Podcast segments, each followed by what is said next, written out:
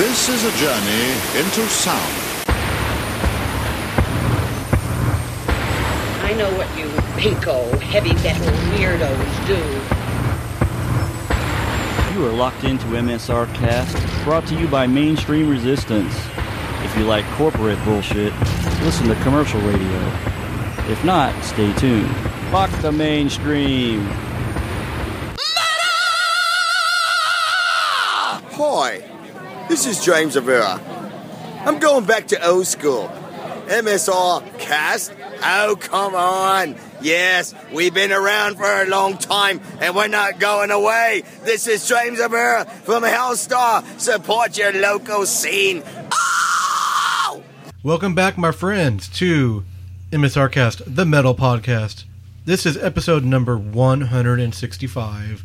We will be diving into uh, basically our 2015 most anticipated albums and a little bit finishing up what we started on the last episode with our 2014 rewind. I am one of your hosts. I am Carrie G. Along with me, I am the other host. I am uh, Sean, the metal pigeon. you had to think about it for a second. You're like, uh, what's my name? Well, uh, uh, let me tell you something. What I was thinking about was the fact that uh, it's been about three to four weeks since our last one. That's right.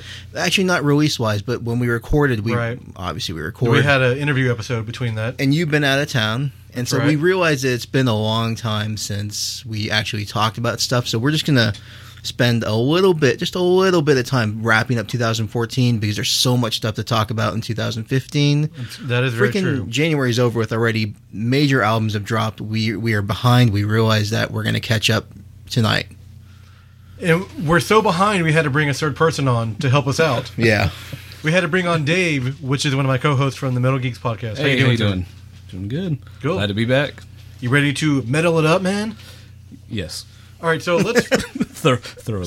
thoroughly. let's uh let's wrap up our 2014 discussion that we were just talking about. Um, I know you had a topic you wanted to bring up that you you were you'd be remiss if you didn't talk about. Yeah. So I mean, I was just thinking about albums. I like. You're always gonna have albums that come up that you missed throughout, you know, in the middle of last year or throughout the year.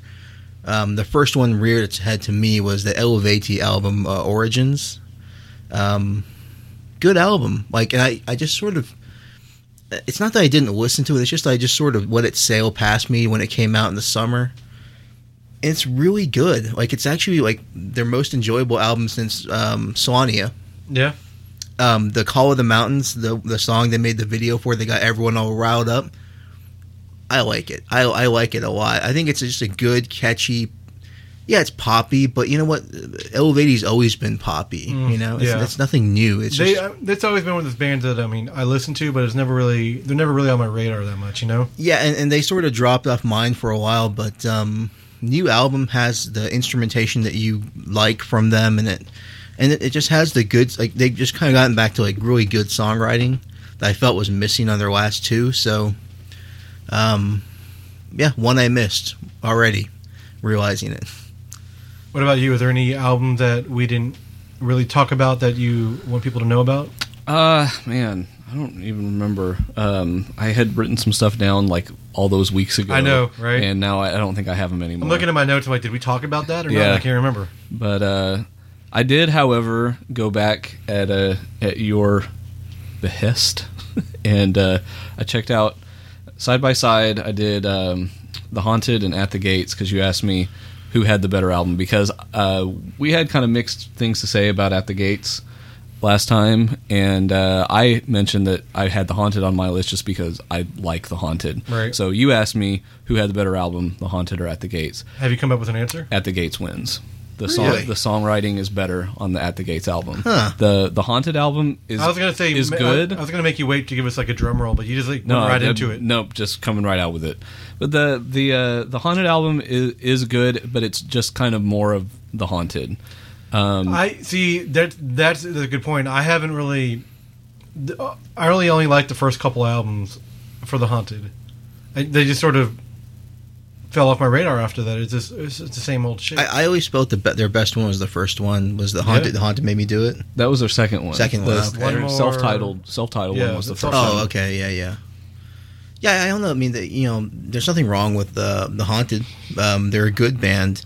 It's just that sometimes after a while, you just sort of wonder what what a band's trying to say, or like, what do you have left to say, or whatever. I feel the same way about Soilwork in that regard. It's like, They have a live album coming out, I think, soon, like a oh, DVD. do they? Thing, yeah. Yeah. Well, well, we'll see. Maybe they'll change my mind this time. So, what about you? Um, I don't know. This is a good question. Let's.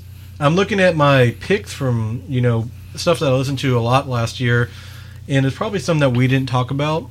Like I don't think we mentioned the Primal Fear album. Yeah, I saw them live last year, so that was a big. And I missed. thing. Yeah, I that missed cool. that show. I, I I was bummed out about missing that show.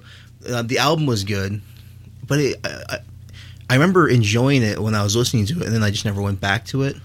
That Yeah. might be just more about busyness, and you I just yeah, can't catch up. It, it was definitely one of those albums because I mean, you know, Primal Fear is known. They'll put out a really heavy album for a while, and then they'll do like a really experimental. Here's something very poppy, you Yeah. know. And this album definitely has a little bit of both. Yeah, yeah. I mean, and it's catchy. I mean, some people. Um, well, you know, the thing I remember most about the Primal Fear album, this was back in like April or something like that, or something that that early in the year. Uh, is that the Gamma Ray album and the Primal Fear album came out at the same time? Yeah. and I thought Primal Fear like just smoked them, like in that regard. I do like the new Gamma Ray album. I don't like it all. There's some really good tracks on. There's a couple. They always have like throwaway tracks too. You know what I mean? This was the That's most. what prevents them from being an album contender. uh, 2014 disappointments. Gamma Ray might be at the top of the list Really? for me. Yeah, that was one of the, the most disappointing albums of the year for me. You know what mine is, right? Mm-mm. It's one of your favorites of, of this past year. Sonata Arctica. No, Judas Priest. Oh yeah, well, I, I can't get over. We talked about this the production. last I know time. we did. I'm not gonna. I'm not gonna touch upon it again. and a little bit of the new Iced Earth, man. I was really looking forward to that album. Yeah, Iced Earth just is sort of It just had poor songwriting. It wasn't very good. Some the, the songs that were good were really good. Yeah. But then there was a lot of like towards the end of the album, there was a lot of plotting filler. And then I thought you someone brought this up to me recently. Um, a friend of mine when they said like, what was the point of having Hansi Kürsch as a guest vocalist when he's like buried in the mix doing background vocals on one of your Mhm. songs? If you bring in Hansi Kürsch, have him be have, give him a lead vocal part. Well, I did like their version of the the Highwayman song. That was yeah, pretty cool. That was cool, but not enough to redeem the entire record. So Yeah, I mean there was good stuff on it. It's just I know the the production was a little sloppy too. I thought. yeah. I don't know something about that album that just wasn't. It's not their best. That's for sure. Y- you know, and Iced Earth has uh, one of their flaws is consistency, even from their early days. You know, you have Storm Rider, great album, and then you get um, uh, help me out here. Was it um, uh, Burned Offerings? Not so good. You I've always kind of I've always kind of thought that too, but I've known so many people that love burnt offerings. That's like that's I- that's their I like Earth the I like the re-recorded songs they did on the I Days of. Purgatory Yes. album. I don't like the original I recording would. of Burnt I- Offerings. You make a good point because like Iron Maiden's always been one of those bands to me. They'll put out a really good album and the next one's okay. Then they'll put out a really good album. Next one's just okay. They've always they do that. It's like Yeah, a that's- cycle. That's fair. I, I do feel that that Iced Earth has been a little bit lost the last few Well, years. but see. I, I thought they got back on track with Dystopia in, in 2011. Yeah. I mean, that was a really strong album. It's still one of the ones I listened I to. might need to listen to it a couple more times Yeah. because I, I I didn't really a lot. no, but you're right in saying because because their last really great album before Dystopia, and I call Dystopia great, but Glorious Burden with the first album with Ripper, I thought was a great album. Yes. I thought it just thematically, conceptually, everything great. Then you have the uh, the the Crucible of Man, or no, uh, you had um. Uh, the, The two some- the something, the two Wicked. something wicked albums, they were just very underwhelming. Like both of them, It felt And it was they so- felt very forced. very well, and it was very especially the it was Crucible weird Man. because you had the Ripper on transition. one, yeah, you had Barlow Ripper on in the one and other. Barlow in the other one. It was And the was Ripper very one was better. the I'm sorry, the Ripper the Ripper album was better. Okay. So I I- mean, Yeah. I, don't know. Yeah, Iced Earth is a picture of inconsistency because, like, yeah, some uh, something wicked this way comes the album, kind of kind of half and half. It's like okay in some I like parts. that album. I love that Horror album. show, great album. Thank you. There are so many people that don't like horror Yeah. show, and I Oh, I know that I John always thought it Schaffer was the other John way Schaffer around. has always kind of been met on horror show, but horror show is one of my absolute favorite Iced Earth albums. great It's thematic very album. good. Yeah, it's very in good heavy. Yeah, I mean Dracula, Oh, yeah, that's what I was just about to Yeah, say. Don't listen to the song Dracula off that album and tell me that it's not just one of the, the most metal things you've ever heard. and this has been the Iced Earth Corner. Yeah. MSRcast podcast is brought to you by Iced Earth. so let's move on to 2015. Yeah. There's been a lot of great releases already this year. Yeah, the first people are going to turn the show off if we don't talk about Blind Guardian first. Who? So people are going to no, who- Blind, band Blind Guardian. Blind People Guardian. are. What? Who are these people? So I mean, this is obviously like if Maiden doesn't release an album this year, and uh, who knows if Metallica will, this is this is the biggest metal album of the year. So, um, new Blind Guardian album. Uh, here's my initial thought about the album: is that I. Going into it, I, I'm a fan. I'm, I'm looking. I'm, like, I'm just readying myself to be to have this enjoying uh, uh, mindset of like, yes, newborn Guardian and they delivered. It is a great album. What I will say is that it is their most complex and difficult to get into album, at least their most difficult to access album since uh, A Night at the Opera. Um, Did you find you found that difficult to? uh, what A Night, at the, A Night at the Opera has good songs, but the production's very inaccessible. It's That- very over the top.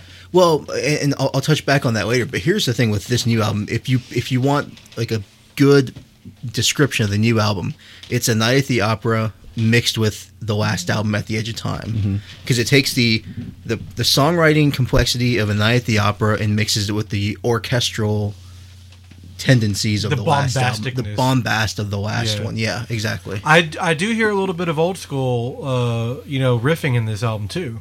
it's there, but there's a lot of songs that are um, very uh, layered upon layered, and Yeah. like the riffs aren't like they're not they're not prog- like you know song carrying riffs. They're just more playing around his vocals. I don't think you've given this album enough listens. How many times have you listened to it? 30, Only, 35 complete listens. so only far. 35 times. That's not enough, sir. So I I, I I'm actually I'm backing off for a couple days to give myself a little break. I'm gonna come back to it in about a week and see how it's changed and stuff. But I really like the the first single they put out, the the second track on the album. Twilight of the God, Twi- it sounds way better on the album. I love that song. It's That's great song. classic Yeah. Blind Guardian. And I think that's that's one of my favorite tracks on the album. The, the the the unfortunate thing for people who bought the jewel case edition is that the best one of the best songs of the album is not in the jewel case edition. So the earbook and the digibook editions you can get through Nuclear Blast or mail order or whatever have uh, in the middle of the track listing they have a song um, at number six called "Distant Memories." It's not in the jewel case edition. Um, I haven't heard this track yet. Actually, it's a great power ballad.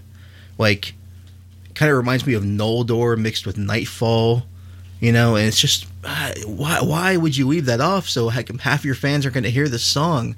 Like of all the songs you're going to pick to eliminate, not that one, not this one. you You didn't know? think they, they had room for one more song? Come on. it's one of these things where Nuclear Blast is like insisting on having like a special, and I understand why they're doing it, but they they they should have maybe gone with like uh I thought maybe of, of all the songs in the album, um, maybe at the edge of time might have been like the one of the weak weak links. Actually, I, Mm, yeah, maybe. Or, or maybe um, Sacred Mind. I didn't like the way that I like that song. Yeah, I liked Sacred. Woman. Really, because I, I, feel like he oversings on that chorus a little bit. You know what I mean? Like, there's not enough. I don't know. I haven't listened to it 35 times. I I've only haven't, listened to it probably like seven or eight times. See, by I'm not even there yet. I've, I've listened to it twice, and one of those was very distracted. Like I wasn't really Yeah. actively listening. I definitely need to spend some more time with it. Yeah, I feel like I feel like the, the- he's. um I feel like he's basically going into that chorus and and there's not enough of a differentiation between the start and the finish of it. I mean, I, that's just a nitpicking thing. I mean, it's a good song. Right. There's, So in fact, there's no bad moments on this album at all. so let's hear the, the song you're talking about. It's called Distant Memories. This is a, a bonus track, which is placed in the middle of the album. It, well, you know, there's a Japanese bonus track too called Doom. If you order the import edition, you'll get Doom, and it's a kind of a heavy, I hear very Doom. very heavier song. Um, That's cool. This is like maybe the lightest song of the album, next to uh, Miracle Machine, which is the piano ballad. Uh, this song is so fucking catchy. Why I don't understand why you wouldn't put this on the album. So just here. We're gonna play it, and uh, we'll come back and talk. Blind Guardian, here you go.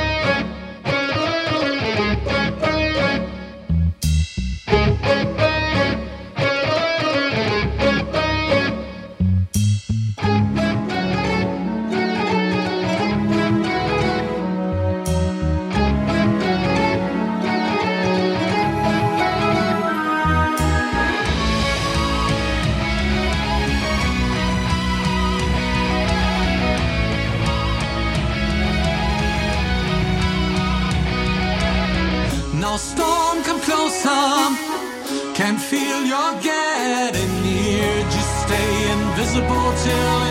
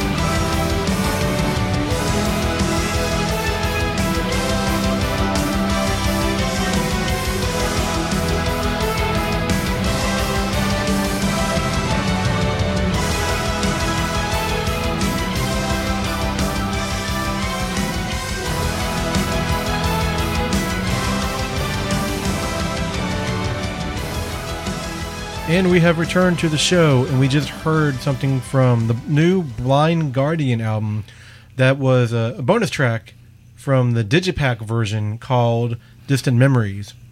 Mm, excellent song. Excellent, excellent song. Very, very grandiose, very okay. The way the song intros, it's it's weird.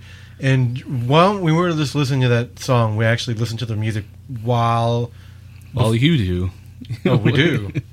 um, Dave made a good point. He said it was um, lighthearted. Go ahead and say yeah, what- the the the the weird intro, the kind of the the oddly syncopated Yeah. melody there. That it to me it, it reminded me of the uh, the Hobbit theme from the Lord of the Rings movies, not not from the Hobbit movies, but the the theme that played that indicated that, that we're talking about hobbits in the Lord of the Rings trilogy. I can hear what you're talking about right now. Yeah. And that the way that it transitioned from that into the main body of the song was reminiscent of the the uh, the change between that theme in those movies versus the rest of the soundtrack. and I, I 100% guarantee that they would think that was a, an immense a big compliment. compliment. Yeah. yeah. 'Cause yeah. They, they sort of like the Lord of the Rings. a Don't little, They? uh, I don't a know, little bit? a little bit. Yeah. I heard uh, an interview with Hansi recently. He was uh, talking about how much he loved the Hobbit movies.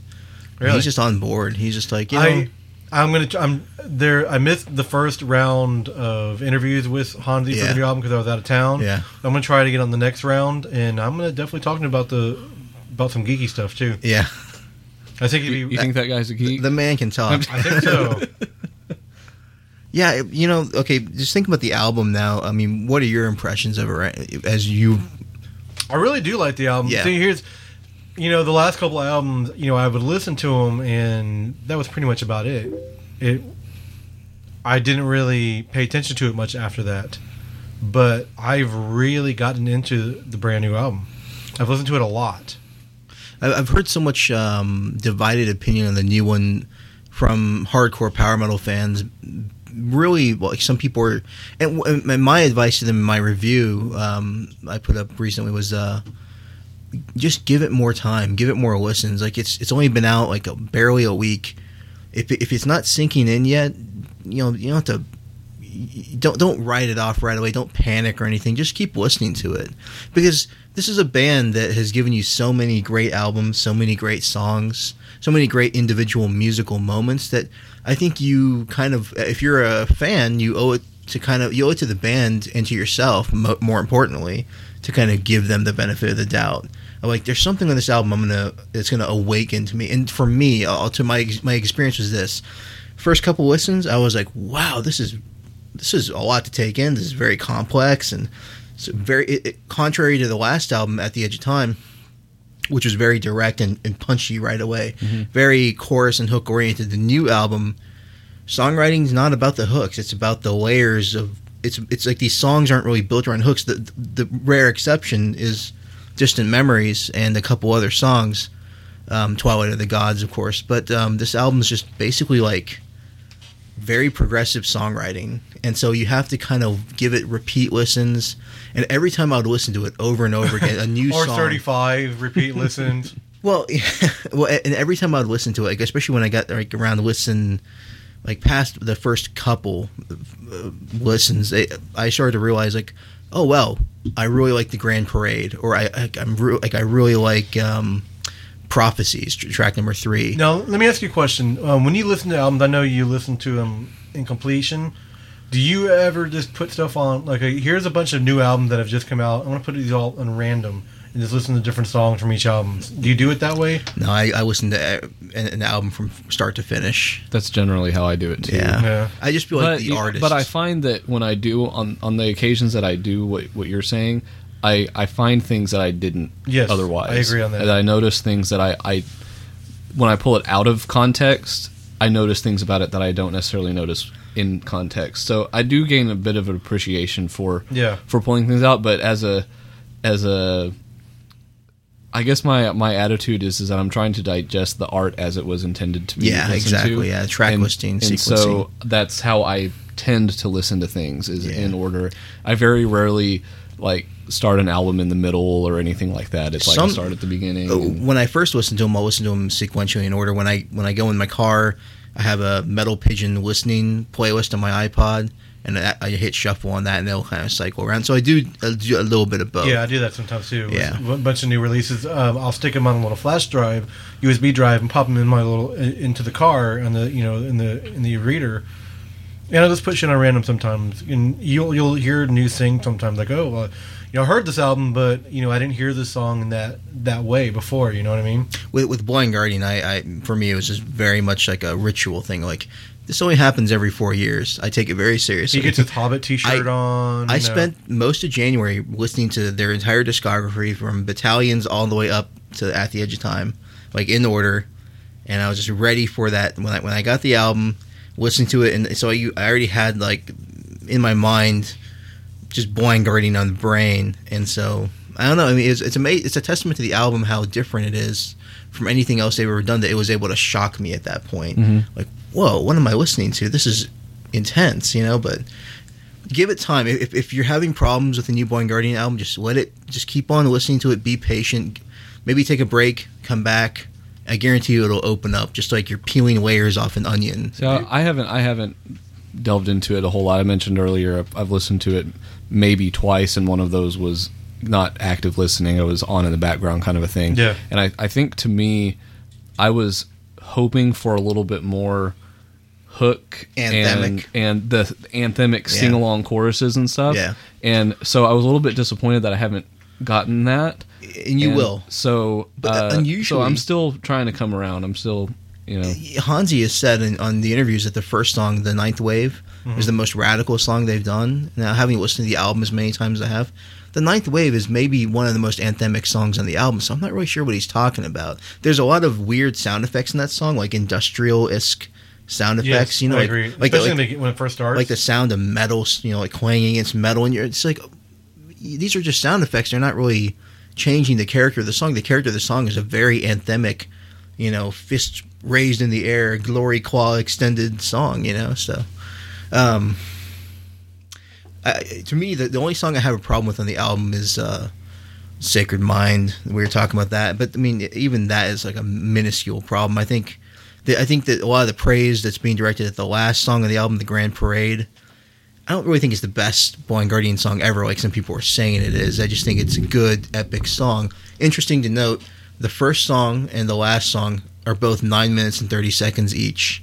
that is true. I'm looking at nine minutes and 28 seconds each. Yeah, yeah, yeah, yeah. That's weird. You mentioned that. It's weird little bookend. So why um why has it been five years between albums? I mean, this is just Blind Guardian. I mean, well, it's it's actually just four years, but on, on paper it says five. Well, yeah. Um, but I mean, this has been the way they've done. It's Nightfall '98, uh, 2002, Night the Opera, 2006, Twist in the Myth, uh, 2010, At the Edge of Time, 2015. I guess so. The album was supposed to come out in December, and then they got delayed. Like, it- are they touring ago. on this album? Do we know yet? Yeah, the he, the AMA they did. Uh, Hansi and uh, Andre did an, a Reddit AMA a couple days ago, and they said North American tour at the end of 2015.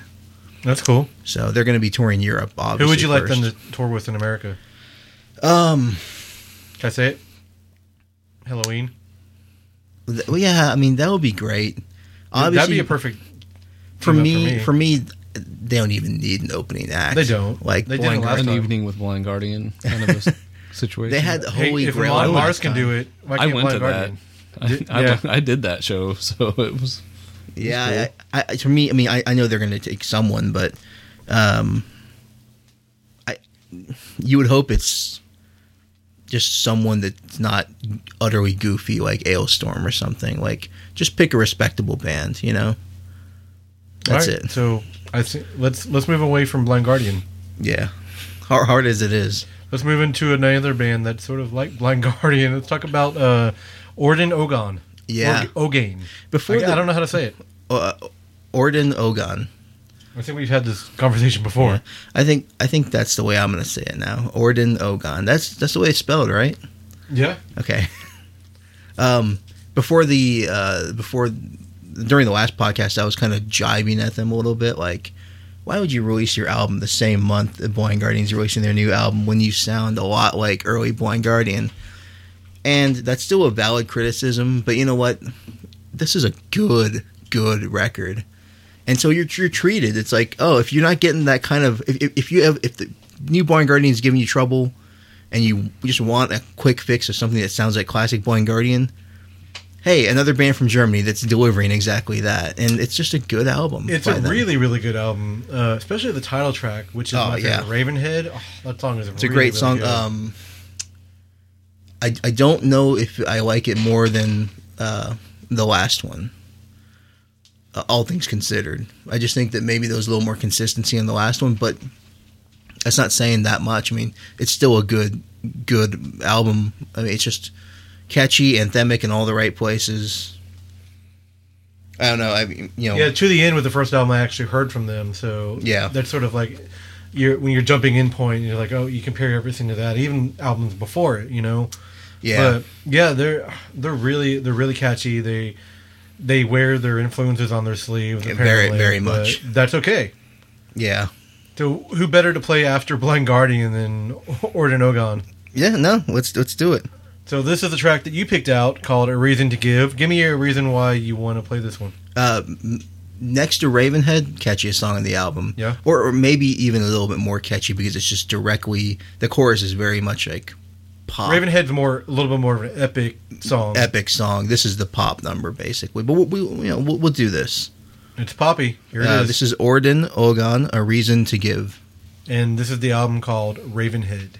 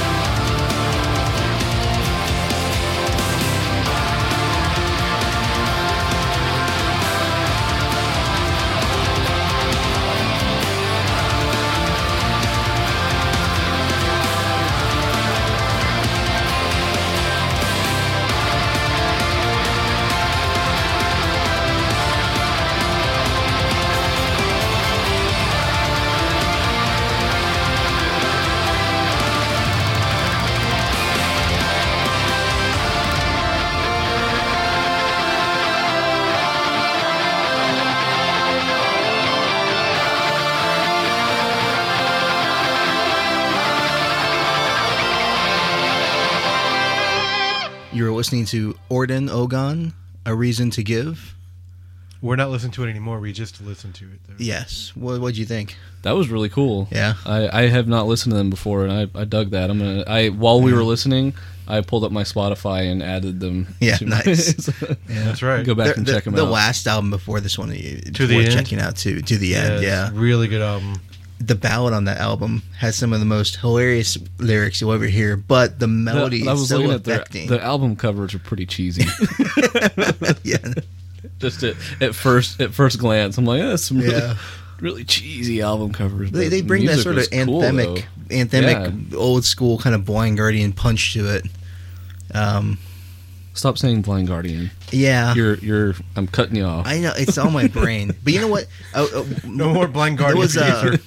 Good day, sir. Oh, You're done. You know, or, or- Orden, they, they sort of bring to the table something that one of my uh, readers commented, uh, reader named Mike commented on. He said, um, you know, sometimes I get tired of like when they over when like when Blind Guardian overdoes the orchestras or, the, or the choirs and stuff, and like it's just too much, and they had to have they need to have some spacing. I think you can get past that, but Orden goes the traditional route and they'll they'll lay it in on the chorus, you know, or or the the build up to the chorus or the Yeah. bridge or something.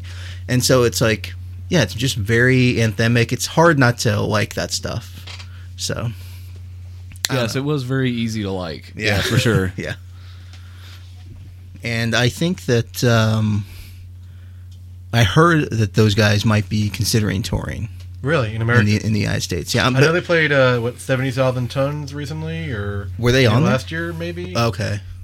The problem I think is that some of those guys have day jobs, so it's like Mm. one of those situations where they have to get like sub musicians in to to cover. I think the singer's okay to tour though, so I think the boss, their bosses should just give them time off. yeah, Take it from me. that would be a that would be a nice little package. Uh, Blind Guardian, Orden, Ogan, a dream package. But they both from Germany, both albums out this year. It's true. It makes sense. They wanted to get their foot in the door in North America. Come on down. They're touring with who? Hammerfall in Europe right now. Oh, are they really? Hammerfall and like Serious Black, I believe. Oh, that's a good package. Yeah. Yeah. Say it, dude. Serious Black. No, say nice package. Nice. There you go. no, I'm not saying that. so let's take this time. Let's talk about some of our uh, 2015 uh, most anticipated albums. Yeah. Um, Y- y- Yeah. the uh, well, the big one already. Well, one of the big ones just happened, but um, see, Who, it- who is it's, that? it's- what big one would you be referring to? well, you you know, but it's there's when you look at the spectrum of possible releases this year. I think the first one that you look at is Iron Maiden. The fact that they um, their fan club Christmas card included a picture of Eddie peeking out of a recording studio, to me is a big indicator that 2015 we they're a new and it's been five years. It's going to be five years by the time the new Maiden album arrives. If it arrives, I'm going to say I'm predicting August. Around August, we'll see a new Iron Maiden album, and that to me is kind of like the most anticipated for me now. Um, a lot of people would probably mention Metallica. I honestly don't care. Who? Yeah. I've been okay without a new Metallica album for the past seven years. I can I can wait another year. Yeah. Um, but Faith No More, it's a big one for Oh me. yeah. I've I've listened to that uh, motherfucker song I, a few I, times. I played it out too much. I, I need new music from them. So uh, that one, I'm looking um, forward to the new Paradise Lost. Called Yes, The Plague Within. yeah. It should be out in summertime, June-ish. yeah, definitely. And we're gonna talk about this band later in the episode. But Enslaved, the new album. Yeah, from that's a big one for me. Okay, so the new Enslaved, I will admit, I've heard about seven or eight times already. Does not disappoint, my friends. Yeah, That's It's- one of my favorite bands. I I love Enslave and their whole their whole Yeah. catalog from the raw black metal stuff at the beginning to the Viking stuff and all this weird proggy shit they do now. I love. Oh, this album is definitely more weird and proggy. Cool. There's some really spaced out things on this album, but it's really good though. I mean, that's that's the thing about Enslaved is they know when they need to make it, you know, fast and furious and black metal, and they know when to. Yeah, this song has no heavy vocals in it at all. It's just really fucking catchy and psychedelic, and they they have they have their own shtick, man. yeah. it's it's amazing when you think about. Um, and I guess we're we're talking about them now, but it's it's amazing when you think about those vertebrae, which started the whole kind of trippy, weird Yeah. vibe that they're on now. But then they had like right back after. even a little bit further than that. Well, you know, the roots started a little bit further, but like, Vertebrae was the first album where it's just sort of like the entire okay. thing was just like, yeah, whoa. I'll give you that. But then, so then uh, Axioma comes out, and Axioma is this anomaly amidst uh, Vertebrae, Axioma, RIITIIR, and the new one. Axioma sticks out like a sore thumb because it was so brutal and so unrelentingly just punishing. Just like maybe the heaviest album they've ever done. Um, and and RIITIIR was very much like rock influenced Mm-hmm. and you know cool like Alice in Chainsy type this, moments. this album is a little bit of all of that. Uh, We're okay. So I was listening to it in the car today. I was with my uh, Metal Geeks co-host with George, and he, you know, one of the songs came on, and it was like heavier vocal style. And he's like, "Oh, how does he do that with his his voice?" But then the second song came on, and he was like, "I really like this." So it's it's George He's seal gonna he's gonna have his he's gonna have his moment. He's gonna have his he- he breakthrough kicks one day. Yeah, he's and it's gonna go- It's yeah. gonna click for him. it's just I mean, this this album Just keep scratches keep up the good work, my friend. That's right. So- this album scratches, you know, it, it, it it hits all those itches that you want for an enslaved album. It really, it really does. cool. yeah. And we're gonna get to a song later in the in the episode, so you can actually the first single you can actually get your if you haven't heard the whole album, and it comes out what March now, so it comes out soonish. Yeah, early March. Yeah, Yeah, So- tenth is it the yeah, the 10th, I I think. think. Yeah. So you, this will be a little sample of what's to come. cool? But what else is coming out this year? um, well, the Ensiferum album just came out. One Man Army. Yeah. We're gonna play something from that, aren't we? Yes, I believe we're playing the title track. Um, I'm looking right now just at the next few months of releases and what's come out in this month. So So I, I was January. gonna mention uh, it wasn't one I was looking forward to. It wasn't on my radar at all, Yes. and I'm not even sure how metal it is. But the new Marilyn Manson album is pretty good. I heard was that. I was about to say the new Marilyn Manson album because people are like, "Oh, it's really good." I'm like, "Well, the last few ones that I listened to were disappointing as hell." I haven't listened to him in ages. I've So- and yeah, it's I been a listened to long him probably time. like once, and I was like, "Okay, I, that's it." yeah, But the the new album is called The Pale Emperor, Mm-hmm. and it's really really good. It's dark, it's brooding, it's it's very uh d- like heavier Depeche Mode. Like that's what it made me think of. It's very in that heavier mode. yeah. Yeah. Okay. And the last album I heard from him, like completely sat down and listened to, was Mechanical Animals, like way back Yeah. then. So yeah, I'll, I'll check the new one out and give him the benefit of the doubt. I've, I've heard too many people say good things about it. So It is a, it is a quite a good album. It is. I'm enjoying it. So it was surpri- I was very surprised. Like I said, it wasn't on my radar at all. It's just I saw a number of people when it came out just be like, "This is the best thing he's done in years and years." I was like, "Well, I, So- you know, not going to cost me anything to check it out. Pull it up on Spotify, and it's like, Yeah, holy shit, that's this is what I did. actually really good." Let's talk about some other new albums that have, are coming out. Let's um so the new, the new Marduk album coming out, it, I think it just dropped, right? Frontschwein. Or it's it's coming out this week or something. it drops next week, I think. okay, um, so I've heard I've heard it. Yeah. It's Marduk.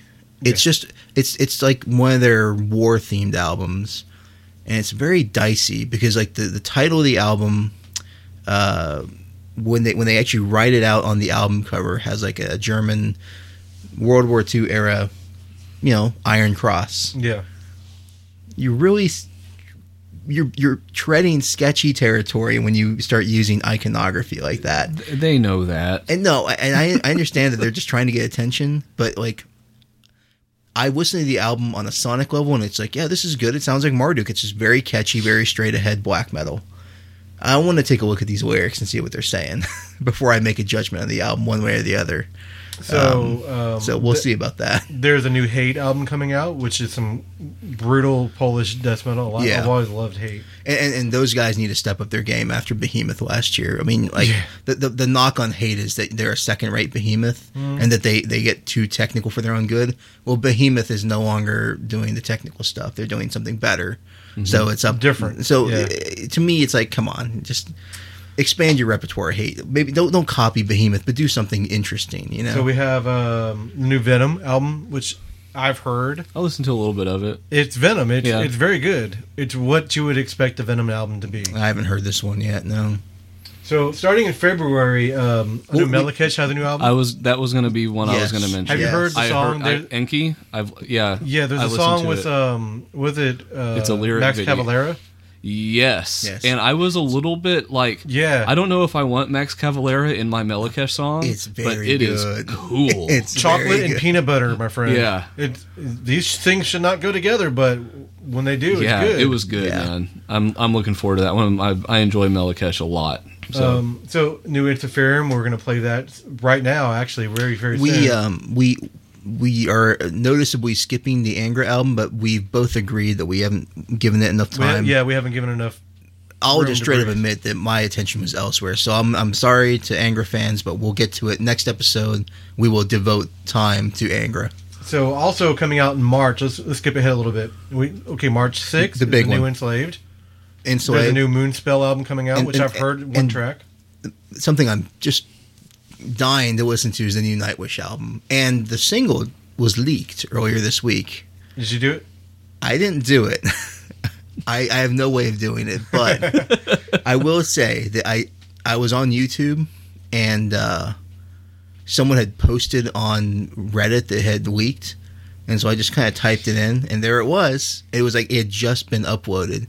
I took a couple listens, and um, I haven't heard it yet. is it ethical for me to listen to it? Was it ethical for Yeah, me to do it, or was it not? Was it bad? Did you upload it? No. No, I but I, I listened to it about ten times. But Floor Floor Jansen was not happy that it got leaked. I saw her post on Instagram. Yeah, well, I, I also saw the Nightwish, whoever runs their social media, needs to maybe kind of take a, a little bit more tact with the way they word out things to their audience or their their fans. Oh, really? Yeah, just you don't have to. Messages in all caps aren't needed. First of all, Yeah. um, because most people just harp on the fact that you're typing in all caps. It doesn't Scream really it out. solve anything. Yeah. Yeah. and then second of all, just like the single's coming out in what now four days, five days officially. It got leaked a couple days early. It's not the end of the world. The video got taken down. Someone Movies get leaked. Video games get leaked. Yeah, Uh, just- one it- song got leaked. Yeah. Big fucking And you know what? I'm sorry. I'll say this right now, just free from some press for those guys. It's a great song. It's just it's everything you want in a Nightwish single. It's not as complex as uh, Storytime from the last album, but Floor I- sounds You know, great. I'm I'm still not a, a Nightwish fan. I mean, they're okay. Yeah, I'll, but it's okay. I'll I'm gonna give this flag. album a chance because I really am a, a fan of Floor. yeah, So now that she's in the band and they're coming here soon with um, Sabaton, and Delain. Delain, It's gonna be yeah, a great so- show. Um, something that I'm really looking forward to in March is the Gentle Storm. Why are y'all laughing? Y'all, y'all are crazy.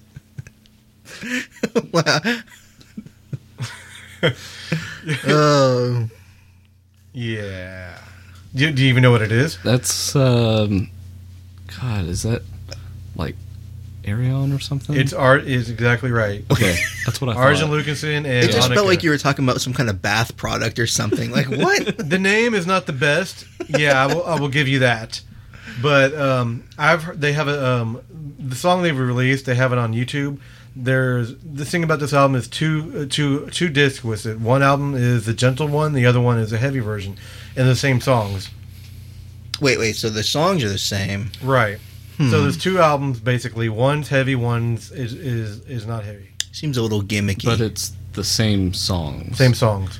Seems a That's little weird. gimmicky. Yeah, it seems like like something Bon Jovi would do. Like here's the here's the regular album. Here's the bonus acoustic edition, only available No, at you need to Walmart. be- you shut your mouth on that one. I'm going to make you listen to the song, and you'll be like, okay. Um, yeah. So shut up. don't make me. Don't make me mad. You're gonna like me when I'm angry. Um, that's pretty much it. There's a new uh, Kiske Somerville album coming out. That should be good. I mean, if they don't overproduce it and overpolish it, New Shining album. Everybody seems to really dig on Shining. Really. Yeah.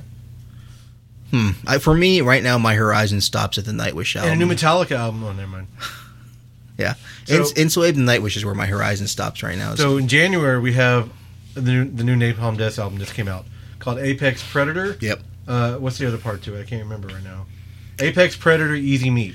easy, gross, easy meat. Exactly. It's a weird album cover. It's like a cellophane container filled with like rotted, rotted meat. maggoted meat. Yeah. Yeah, it's pretty crazy. Looks but, great man, on vinyl. If you if you like Napalm Death, if you these guys know when to grind it out, some some amazing grindage.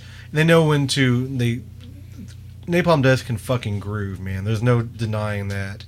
And the track we're gonna play from the new album, um, that I we just listened to it a few minutes ago. What did y'all guys think? I I enjoyed it. That was catchy. That uh, little I don't know what you call it, just the kind of off time thing at the end Yeah. going on there. That was real cool. So let's get into a track from the new album Apex Predator Easy Meat. This song is called How the Years Condemn. Here's some Napalm Death. Aeroba Death.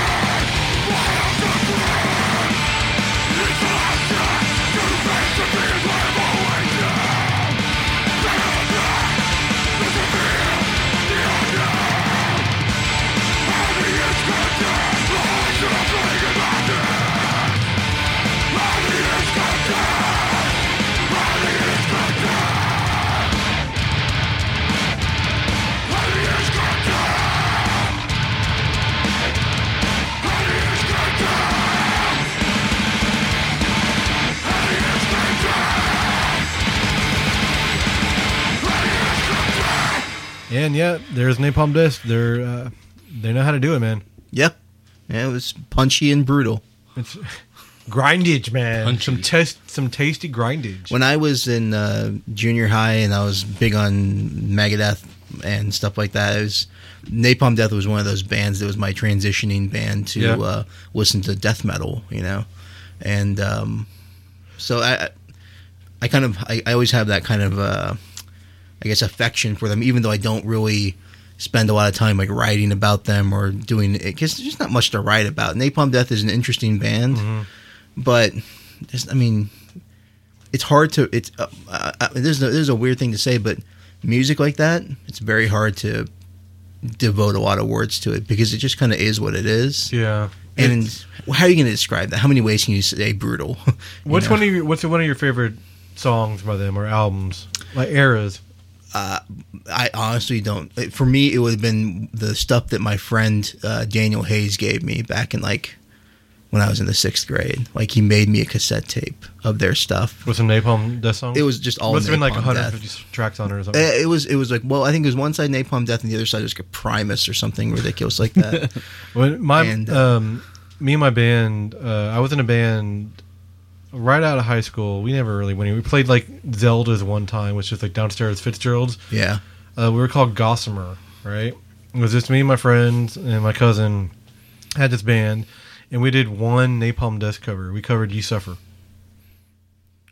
which totally lasts about three seconds. Yeah. Okay, I was thinking like, is that is that that song? Yeah. Yeah.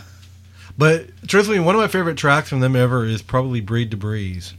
I love that song. It's just it's one of their, you know, one of the really catchy, um, groovy tracks, man. But I like, I really like that kind of stuff. Yeah. But I really I really dig this album. I always enjoy inter- any interview with Barney Greenway. I always like listening to that guy talk. like right before we went to the song, I I, I mentioned Aerobidesk because that dude on stage, man, he must lose like fifty pounds every week. Never seen them live. Really? No, They're got- fun. They're a fun band live. Have you ever seen them live, Dave? Mm-mm. I've seen him like probably four or five times because they always tour with death metal bands. You know. Yeah, But yeah. If you have, if you get a chance to see them live, they're they're, they're a good band live. They're Yeah. fun. next time I think I'll go. So let's. What else is next on the agenda? Um, we were t- we mentioned earlier In Ensiferum, and their new album I think just came out like a week ago. I thought it was Inciferum. Uh, I did too. Okay, Inciferum. I'll be outvoted. Yeah, no, no, no, whatever. Incifrum. You're the in- metal in- expert. we're, just, we're just your lowly servants. Well, because Incifrum, there's no Incifrum. There's no reason to put the accent on that last Well, we're from Texas. That's why we do it like that. vowel. But Yeah. maybe no, because the Texan way is Incifrum, right? You got me, man. Well, I don't know anymore. In Incipherism We'll have to ask them.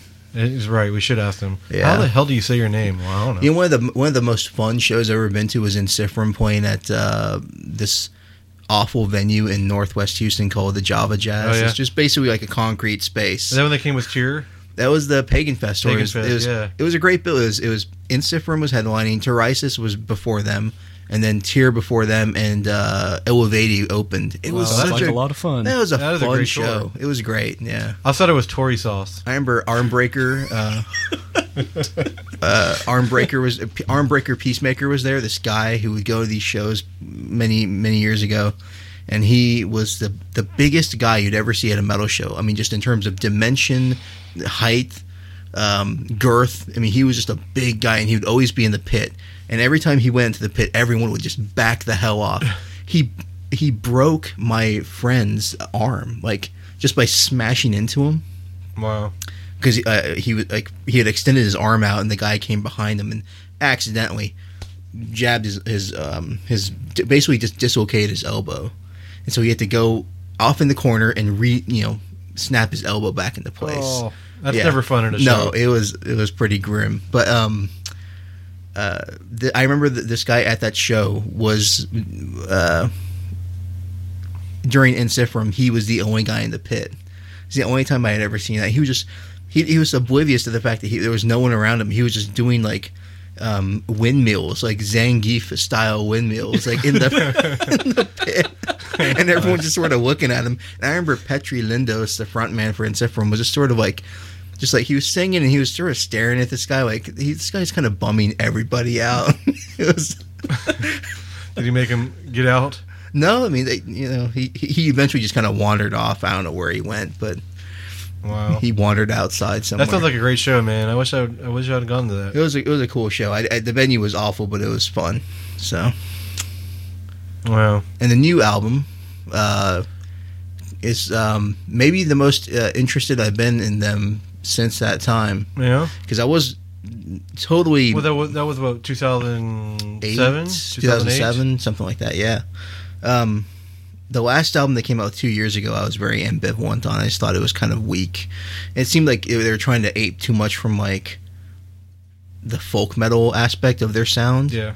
This album, I feel like they're kind of getting back to the thrashier parts of what makes Ensiferum Mhm. great. You know, it's heavy and it's still folk metal influence, but um, at least on the the title tracks, uh, just it's a heavy song and it's and it's thrashy in the right parts and it's kind of dark. It's almost like they're kind of doing uh, what Finntroll did on Nattfödd, you know, kind of going back to a So they had um, uh, well, on the album, which is called One Man Army. They have a, a, a bonus track called Bonus Song. And I listened to that earlier, and I listened to the lyrics to it, and it's like basically lyrics are like, "Here's a bonus song to make you guys happy." It, it, it's like it's very tongue in cheek, very. yeah It reminded me of like Edguy that the life and times, Life of, a bonus track. Yeah. I was like, all right. That's pretty funny. Yeah, But the rest of the album is, is pretty serious. So yeah, serious metal business. yeah. It, it'll it would be nice to see if this album because I haven't gotten a chance to listen to the entire thing, but we were playing some songs from it earlier um, before the show started, and it's like it seems like they've they've righted the ship, and this is going to be a, a solid album. So I'm gonna have wanna, more to say about I want it. to after. segue for a second. Yeah. We're talking about good concerts. What was your guys' very first concert you ever went to? Jeez. Well, I mean, technically, the first concert would have been the some. It was some kind of country show at the rodeo. Okay, no, no, no. What, Houston what was your first metal Show. show? Uh, the first one that I feel like I designate as a metal show was um, uh, Ozzfest for me. Whoa, really? Yeah, What year was that?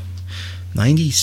I, I said it was Megadeth was there, so it must have been ninety seven. 97, yeah. I was at that show. Yeah. Was it San Antonio, wasn't it? Um, no, this Yeah. was in. I was in California. Oh, were you?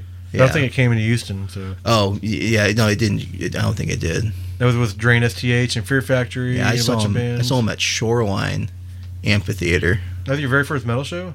Well, it was the first one where I was like going and knowing what I was doing. Mhm. You know, I had gone with my cousins to see um, Guns N' Roses Metallica Okay. in '92, I saw that show. but there's no memories Was of Faith that. No More? There's no. I was too young. I don't remember anything that much. Making me feel old. Yeah. What about I think you, Faith No Dave? More was on the bill. I'm really trying to remember. Um, there were there were a lot of like there was kind of a thriving hardcore scene in Dallas and Fort Worth for a while when I was Yeah. you know getting into stuff, and so I went to a lot of the shows. That it was all just local guys, and I, w- I went to a bunch of those. I don't know if any of those count. I wouldn't remember what the first one My, was. my first club show But- was um, was December 2000 on the In Flames Clayman tour. In Flames, Nevermore, and Really? Shadows Fall. Yeah. Oh, yeah. I love that. that was one of my that, that- that still goes down as one of my, my favorite shows of all time just because I, I was so into the Clayman album at that time and to, to see them right then at that moment it meant everything to me I was just So like, I'm going to date myself here, of course. While you think about it, Dave. Um, so my very first show I that don't I know ever. if that's legal. I don't know if you can date yourself. Oh, I would. I, that's True. that's Carrie esque on the, on the he's learning. He's learning from the best. the Padawan has become the master now. Um, okay, so one of the very first shows I ever saw was Anthrax opening up for Iron Maiden. Um, it was the No Prayer for the Dying tour for Iron Maiden. It was Persistence of Time.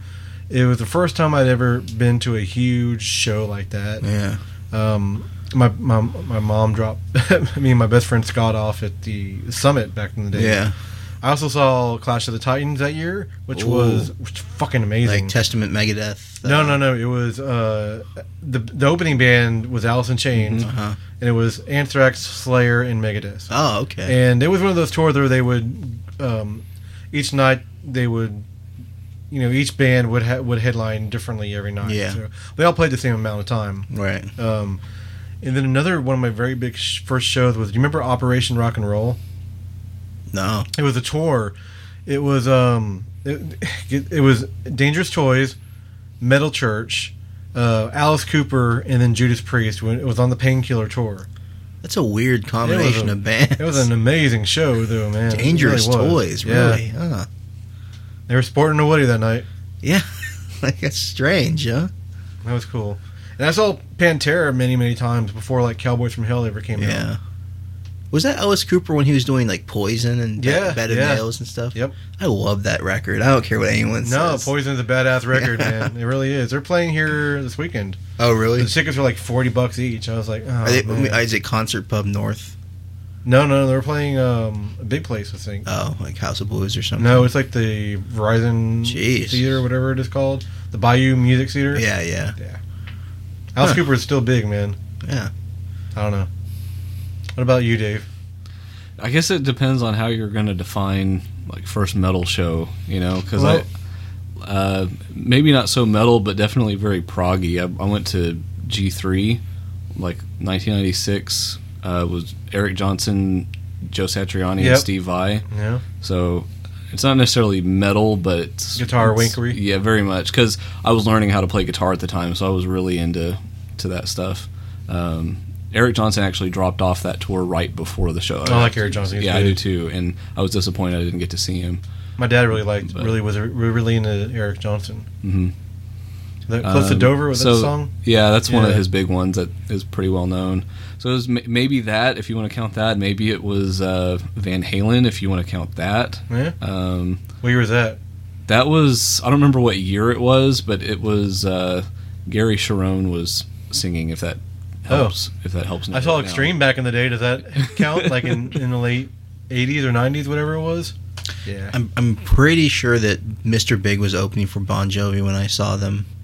So I must have seen them on the Addicted to That Rush era. Like I was really Mr. Big album. back in the day. I, I've never been a Bon Jovi fan. Can't stand them. Yeah. Back in the day, I used to be a huge Skid Row fan, and I think I this might have been like '89 ish time.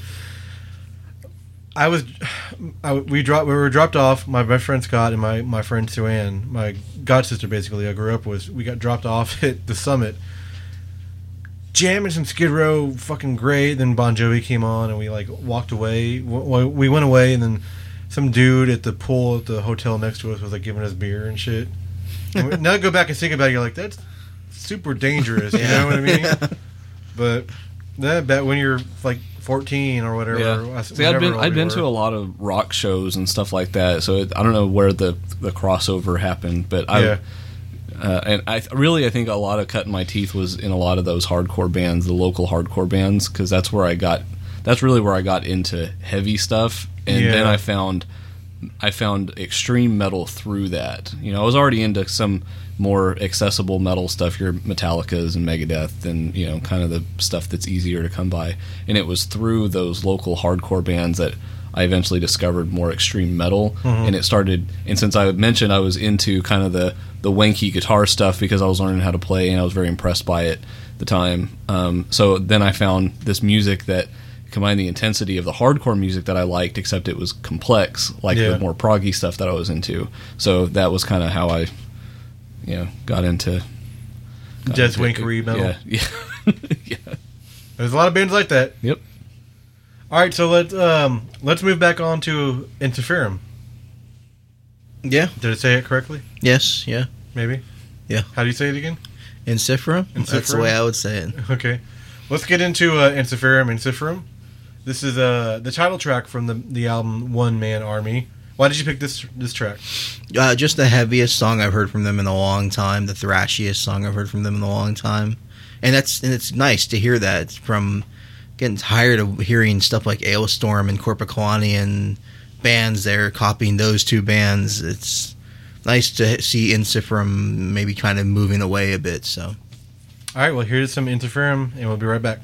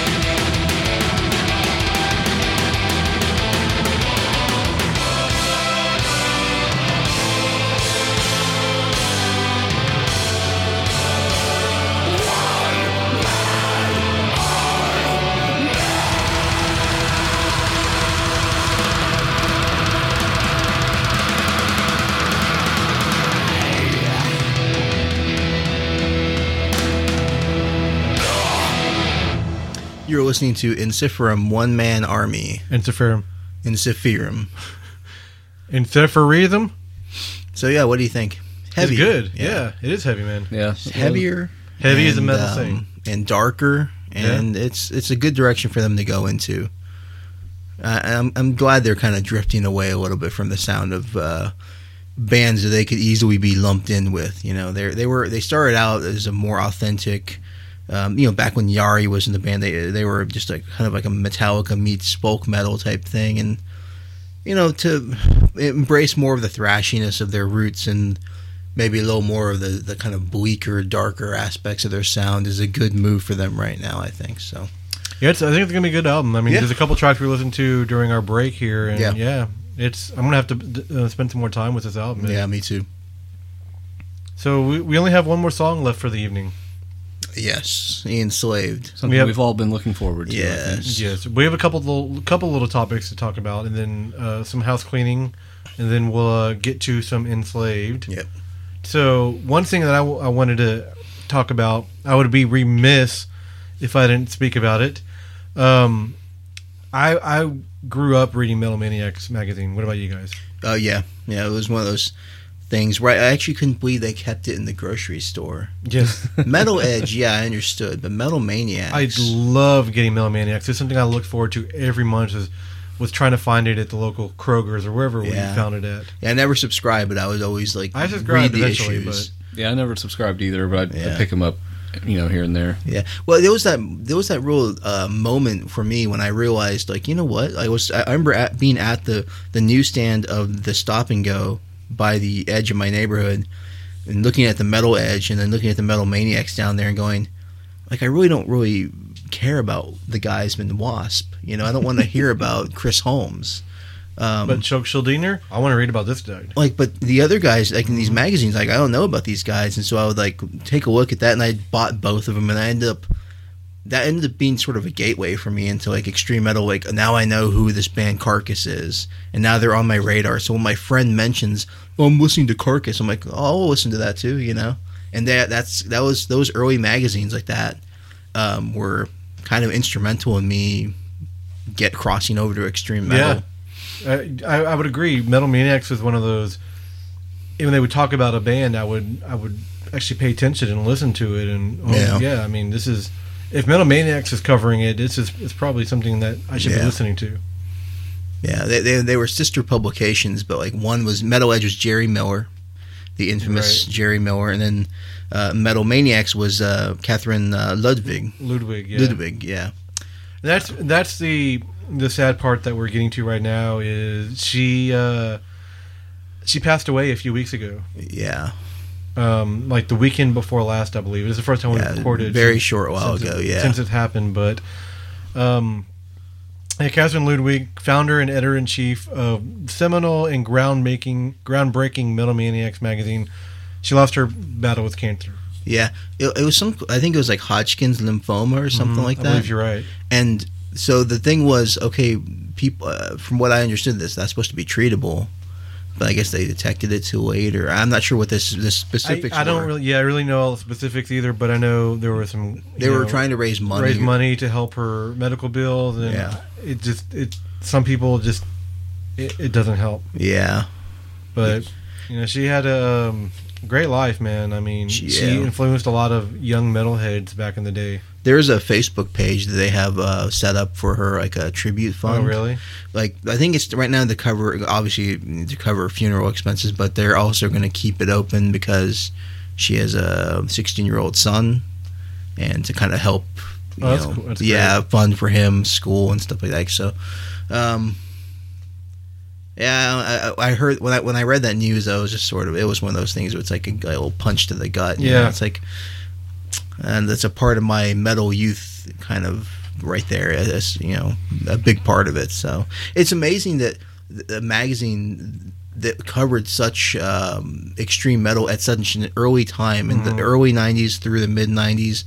Um, when it was hard to get funding for print publications like that, I mean, you know that better than anybody. Yeah, Uh, I used to do one. it, it, it- she was a woman doing this um, in a very male dominated world. Women didn't come into extreme metal until the late '90s or the early parts of the the you know 2000s. Right. So she was out there kind of by herself doing it, and you know, Metal Maniacs didn't get support from Metal Edge. or anything. They were owned by the same company, or they're um, distributed by the same company, but they, there was no crossover there. You know, Metal Edge regarded themselves in a kind of arrogant way as being kind of Trend, the trendy. well, you know, the only one that mattered. They had the writers Yeah. with experience, the contacts through the scene and the Sunset Strip, and Metal Maniacs was that kind of freaky cousin publication. the redhead stepchild. Yeah, that like well, the bands that no one really listens to those bands. Well, you know, time told differently. So I don't know. Yeah, that's definitely true. But look, look, look where the bands that were covered in Metal Edge are today. They're Yeah. they're struggling trying to play a gig. You know. Well, and and the writers. Yeah. Uh, I mean, there were good writers back then, like you know, but most of those guys, they never really graduated past that that sort of Eddie Trunk level. You know, like. I don't, I don't, they have blinders on from you know everything 1993 and backwards is, is where they exist you know Yeah. so But um, in the immortal words of Kevin Smith, "Big bucket of wind." yeah Uh, she and, and you know, if it wasn't for Metal Maniacs, I wouldn't be the metalhead that I am today. Yeah, no, it was a huge. It played a huge role in, in me uh, crossing over to extreme metal. So thank you, and uh, R.I.P. You will be missed. Yes, Happier notes. Let's go happier topic. Let's talk about something happy before we yes, go into our house cleaning for the episode. yeah. You know, I think that uh, uh, the enslaved song that we're going to be playing is Enslaved makes every enslaved makes everybody happy. Well, this is the uh, the first song they've released. It's also a really long song. Um, I think it's like oh, close to eight minutes or something. Mhm. Um, but I I I like it. In fact, I would dare to say I like anything. I like it better just this one song than anything I heard off RIITIIR. And I like that album. It made my top ten list when it came out. right? Yeah, of course Um, it did. But sometimes I, I, I think with the RIITIIR, I have to really be in the mood for it. And this kind of reminds me a little bit more of Axioma. And you were mentioning earlier that it seems like a blending of like Vertebrae, Well, yeah. Axioma, and and RIITIIR, and I can see that. Um, But you you mentioned some Axioma that you said it was like the heaviest album they ever did, or I- I- recently, and out of this out of this batch of albums, you know. in the past 10 years I, I definitely think so it's the most punishing album they've ever done yeah Okay. F- and it was followed it, it was following the softest album they ever did but then like you know RIITIIR is also a pretty soft Mm-hmm. album too so I wouldn't say soft. I would just say well atmos- more atmospheric. Yeah. More, it's different. yeah Soft is not probably the right word because that makes you people think it's like an acoustic album or something. and th- this isn't a criticism but one of the things I noticed even on the new song is that um sometimes the Queen vocalist tends to just stick to the same phrasing throughout a lot of the songs he's on He's not in all of them, but whenever he does appear, he kind of sings in the same way. Yeah. And I would like I to. I would like to. See, uh, one of my things for the album is I'd like to hear him if he does more variations on that. If he changes it up a little I bit. never, More. I haven't really paid attention to that. I'll have to. No, Yeah, I, I know exactly what you mean. I never, it, it never because when- occurred to me. yeah, but when you because mentioned when it, I hear that When he kicks in, you I, right now in my head, I can hear exactly the way he sounds, Mhm. like all the time. And I'd like to hear him do something different on the new album. So that's what I'm gonna be looking for when I actually get around to like sitting down with the new album completely. So Cool. Well, um, let's wrap up this episode. yes, Let's. Uh, so, Forrest, you can find MSRcast at msrcast.com, or you can go to metalgeeks.net. You, of course, you can find us at metalinjection.net. Uh, we're part, happily, still part of the podcasting department of Metal Injection, Metal Injection Radio, whatever you want to call it. We're uh, we've been going on for ten years now, and we're not stopping anytime soon. That's for damn sure. yeah. And if you like the show, uh, go to iTunes and. Uh, if, if you don't have the time to review us, just give us a little rating. That helps. So, Yeah, exactly. Subscribe to us because that really yes, does help too. Yes, You can find us, of course, on It- iTunes. It, makes getting the show easier. You can easier, search too. for Metal Injection or MSRcast. Yeah. Or Metal Geeks because we're we're on, on all three feeds yeah. there. They'll all pop up. Yeah. And um, you can find Dave, of course, all over the internet at Uh, you can find all of my Geekazoid stuff at ilovegeekazoid.com and I Love Geekazoid on all your social media. Uh, as of recently, you can also find me personally on Instagram and Twitter at uh, Red Viking Dave. I'm still working out Instagram. I'm, I'm gonna I'm gonna keep working at it. I You'll I'm, be an Instagrammer soon, man. but um, you can find me at uh, the Metal Pigeon on Facebook, Twitter, and hopefully Instagram. I'm on it, and I'm still trying to figure out what I'm gonna do with it. So And you can find MSRcast on Instagram and Twitter and Facebook, all at MSRcast. And you can email us if you need to say anything, give a comment, request, anything you want. Send us a, your band to play. We'll do that. yeah, MSRcast at gmail.com. So um, it's getting late. Can you tell? We're all like, we're like, uh, what? So let, let's let the uh, metal, let's let Enslaved speak for speak for us at the is end. bedtime music. Yeah, a little bedtime music. Here's some enslaved and uh, keep it metal, guys.